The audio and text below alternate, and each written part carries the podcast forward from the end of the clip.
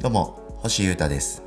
オズニャックという名前で音楽やデザインをやっていたり、ダルジャブステップクラブというバンドに所属したりしております。ポッドキャストチャンネルミニマリズムとその周辺、今日もお聴きいただきありがとうございます。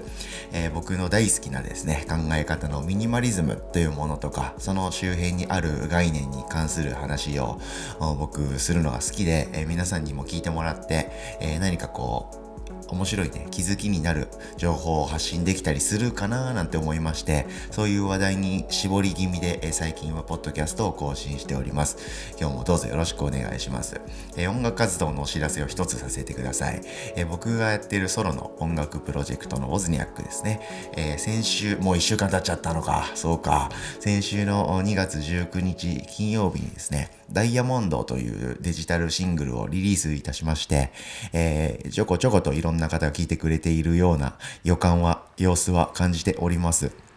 はい。いえ、チェックしてくださって皆さんありがとうございます。なんですけど、えー、まだまだね、いろんな方が聞いていただけたらなと思っておりますので、えー、サブスクリプションサービス、Spotify とか Apple Music とか、そっち系のやつに大体入ってますし、4分強で聞けますので、ちょっと元気欲しいなとか、なんかハッとしたいなとか、そういう時はぜひ聴いてみてください。ちょっとパンチありげな曲になっておりますので、楽しんでいただけるはずです。で、それを聴いていただきつつ、え、これまたもう日程が迫ってきてるのか、3月のですね、中旬あたりにその曲も入っている EP ですね、5曲入りなんですけど、それも出ますので、それに向けて予習復習という形で、はい、1人8000回聴いといてください。今日もどうぞよろしくお願いします。ということでですね、えー、本編といいますか、えー、そのミニマリズムの話ですね。今日はまさにそういう話で、えー、物との付き合い方というか、そういった話をしてみたいと思っております。気に入らないものをですね、とにかく視界から抹消したいっていう、こう、病気というか、そういう癖が僕にはありまして、その話をがっつりしたいと思っております。今日扱うものはですね、ハンドソープです。あの、手洗い石鹸っていういうのかな？なんつうか泡状になってるものもあったりとか液体になってるものもあったりその普通の固形の石鹸もあると思うんですけどそれをねこういう昨今ですから、はい、家に帰ったらとりあえず手ちゃんと洗いたいじゃないですかうがいもして。はいそのそいつです。そのハンドソープ。今日はハンドソープって呼ぼうかなこいつのことを。はいこれについての話ですね。で、あの、ミニマリストというか、まあ僕は結構物にこだわり、え、強めやろうなんですけど、その辺は、あの、このポッドキャストチャンネルでも、ことあるごとに喋ってるので、え、伝わっているかなとは思うんですけど、とにかくですね、まあデザインがかっこいいものが好きとか、あとはミニマリズム感のあるというか、すっきりしてて、まあ色とかね、構成要素とかが少ないものが好きなんですよ。あとはこう絶妙なこうカーブを描いているフォルムだとかもしくはバッキバキに、えー、グリッドですね。四角とかそういったものが好きでそういったアイテムに囲まれて生きているような今実感があります。うん、でですねそんな中今日話したいこのハンドソープ。ってやつのことなんですけど、僕、インフラこういう生活インフラ、トイレとかお風呂とか、キッチンとか、はい、あとは、えー、インターネットの光回線とか、そういったこう部屋で、えー、普通に暮らしていけるようなこう環境を作ってですね、その中で一人暮らしをこう賃貸で普通に契約して生活を続けるってことが今僕人生初なんですね。まあいろいろ紆余曲折ありまして。うん、なので、あの日常的に部屋で何回も暮らすことをやるの今までやったことないんでどういうものが僕の暮らしに必要で必要じゃないかって分かんなかったんですね。で2020年の9月終わりぐらいからこの暮らしを始めてですねいろんなものをいるのかいらないか検討しながら買い揃えてきました。でそんな中でこのハンドソープもそのうちの一つでしてですねまあいるよなと。まあ、それは手洗い石鹸は必要だということで買おうと思ったんですけど、さあ何を買えばいいかわかんない。うん。そういうことですね、えー、当時は、えー、まあ一旦ないのはまずいからって言ってですね、きれいきれいってやつを買ったんですよ。で今日はそのキレイキレイという会社のことを批判する音声メディアではありませんでそういうことじゃないので、えー、キレイキレイ自体は最高の会社最高のハンドソープだと思ってる人間が話していると思って聞いてください。でキレイキレイのなんかボトルに入ってるやつを買ったんですよ。よしこれでいいぞと、うん、でそれがデザインが白くて、うん。で、まあこれだったらまあいいかなということで、まあかっこいいデザインだなとは思わなかったんですけど、まあ必要なものだろうし、まあ一旦ポンと安く手に入ったというか、普通にスーパーで売ってたんで、ああ、これでいい、オッケーオッケーオッケー、バッチリだって言って買ったんですよ。はい。で、家に帰って、えー、使おうと思いまして、でですね、えー、ここが僕のかなりあるあるなんですけど、一旦、まあそういう普通のもの買った場合も何でもかんでも、あの、ラベルは絶対とりあえず剥がすんですね。うん、なので、キレイキレイだった白いボトルみたいな感じで、その文字は消すというかね、あのシール剥がす予定だったんですよ、パッケージの。でも、家に帰ってですね、そのボトルのシール剥がそうと思ったら、なんか、努力しても剥がせないみたいな仕様のボトルでして、これはまずいぞと。いうことで、その日からですね、えー、僕の、まあ、手を洗う洗面所というか、そこにはですね、ハンドソープのボトルがトンと置かれたし、そこにはこう、まあ、綺麗綺麗という、まあ、文字というか、パッケージがそのまんまこう、ラベルが貼ってある状態のものが置かれることになるわけです。でですね、これすごい嫌なんですよ。はい。で、これがさっきも言ったようにですね、綺麗綺麗だろうが、何のブランドだろうが僕嫌なんですね。このパッケージがこう書いてあるのがすごい嫌で、なんだかななんかもっちゃりしてるななんか生活感あるじゃないですか。なんだかなと思ってえ生きてました。で、え一日ですね、手洗うのは、まあ、何回もありますよね。まあ、こういう社会情勢ですし、なおさら。なので、えー、まあ、1日6回だとしたら、1日6回ダサいなって思って生きてたんですね。結構嫌じゃないですか、その小さなストレス。で、僕のテーマとして、その考え事とか悩み事とか、ちょっとした手間とかをできる限り減らして、できる限りこう曲を作ることとか、面白いこう作品を作ることにこう頭の中のリソースを割きたいと思っているわけですから、そういうですね、ちょっとちょっとのざわつきっつうんですかね、ん？な、うんだよなとか、あーっていうの嫌なんですよ。で、そんな中生きてました。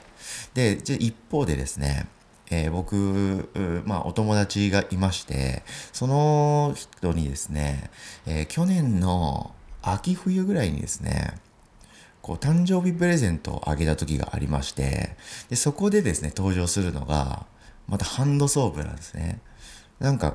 人に物をあげたいというか、プレゼントをしたいっていう時に、どういうものを選ぼうかみたいな。まあ、それはそれでまたいろいろ話したい、話せることあるんですけど、僕はですね、あの、消耗品を渡したいなという気持ちがあります。で、もちろん、あ、この、例えば本とか、この物体は、あの人にぴったりだみたいなビビッとくるものがあれば、それで OK なんですけど、なんか間違いなくそういったものがあったわけではない時っていうのは、できる限り消耗品がいいなと思ってます。それはもう単純明快で、そのうちなくなるからです。うん。やっぱ、あの、あんまり気に入らないものを渡しちゃった場合、それが捨てられないようなものだったら、重荷になっちゃうじゃないですか、お互いにとって。あ、てか相手にとってか、一旦。うん、なので、消耗品がいいな、みたいな気持ちがある。で、自分では普段買わないようなものの方が面白いかな、みたいな気持ちもあったりする。まあ、などなど。込みで、で、かつその方はですね、結構僕と趣味が近いというか、なんかそういう、まあ、いわゆるイーソップみたいなやつとか、コスメとか、そういったあもの好きなんですよ。香り系のものが好きな方って分かってたんで、なんか結構かっこいいブランドがありまして、ルラボって言うんですけど、まあ、香水とかで結構有名なんですけど、なんかいい、いい感じのプロダクトのある会社がありまして、あ、そこのそういう消耗品をなんか買って渡してあげたいなと思ったんですね。で、そこでですね、えー、まあ、ちょい1000円するうん、その普通のスーパーとかドラッグストアで売ってるようなものとはもうぶっちぎりに値段の高い